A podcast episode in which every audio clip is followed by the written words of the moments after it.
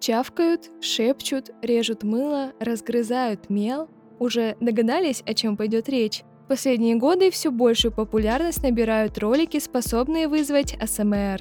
Когда-то в начале нашей подкаст-карьеры мы уже делали об этом выпуск. Однако решили изучить эту тему получше и разузнать новые подробности. Вы слушаете подкаст «Однажды в интернете» от Интерсвязи.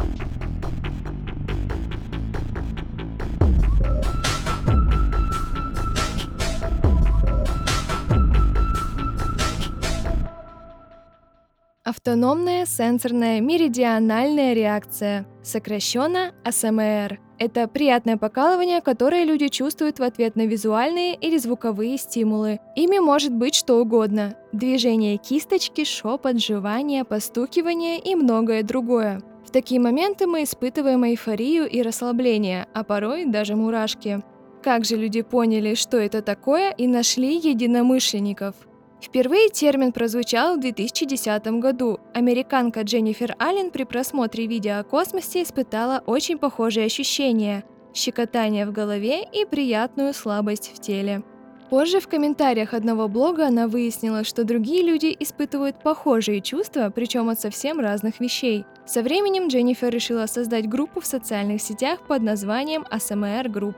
Именно так тренд и зародился.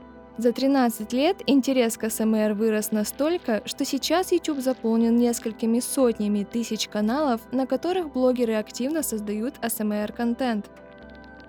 Даже крупные корпорации не отстают от трендов, они делают АСМР частью своих рекламных кампаний.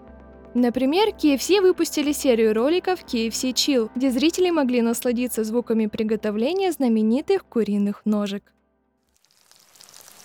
Rain. Chicken. Rain. Chicken. Что же нас привлекает в АСМР-контенте? Все дело в триггерах, которым подвергается человек. Они активируют не только префронтальную кору мозга, отвечающую за социальное поведение, но и область, которая контролирует систему вознаграждения. Иными словами, видео воспроизводит в человеке чувство удовлетворения и привыкания. Каждый человек может самостоятельно определить свой триггер, зависит все от личных предпочтений. Одному может быть противно чавканье или шепот в микрофон, а другой не сможет спокойно смотреть на то, как грызут мел. Какие же виды триггеров бывают? Во-первых, звук. К этой категории относятся шуршание бумагой, набор текста на клавиатуре, перелистывание страниц книг, царапание, шепот, чавканье, хруст мелом. Во-вторых, визуальные эффекты. Здесь нас привлекает смешивание нескольких красок, слаймы с блестками, моменты, когда что-то вытекает. В-третьих, ролевая игра. Как бы странно ни звучало, этот триггер даже успокаивает и вызывает чувство близости. В ролевой игре актеры устраивают мини-спектакль, они гладят объектив и устанавливают долгий зрительный контакт. Следом идет дробление. Замечали, как много видео, где разрезают мел, мыло или дробят фигурки из песка?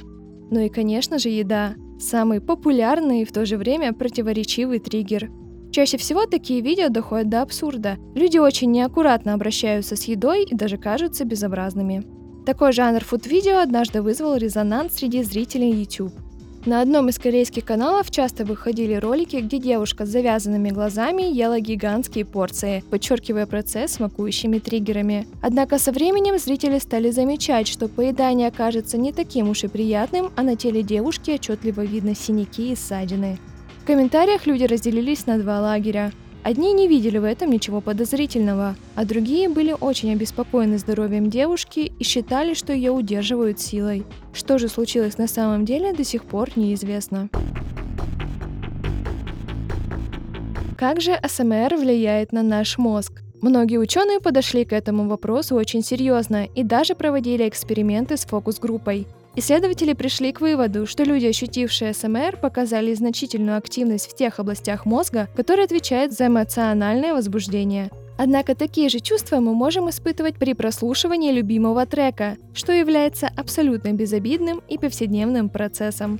Исследования продолжаются по сей день, поэтому делать какие-то выводы пока рано. Ясно одно – такие видео помогают людям расслабиться и снизить стресс. Похожие чувства вызываются и во время медитаций. Получается, АСМР не вредит нашему мозгу?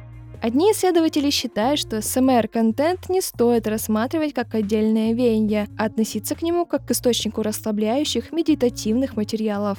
Однако есть ряд ученых, исследования которых показывают, что такой контент вызывает физические изменения в различных участках мозга.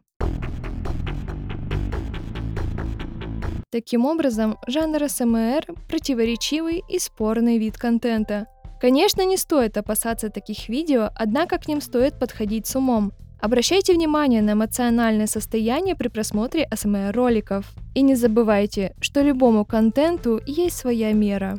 Напоминаем, что в новых эпизодах мы расскажем еще больше интересного. Чтобы не пропустить, подписывайтесь на наш подкаст «Однажды в интернете» и страницы Интерсвязи в социальных сетях. До следующего выпуска.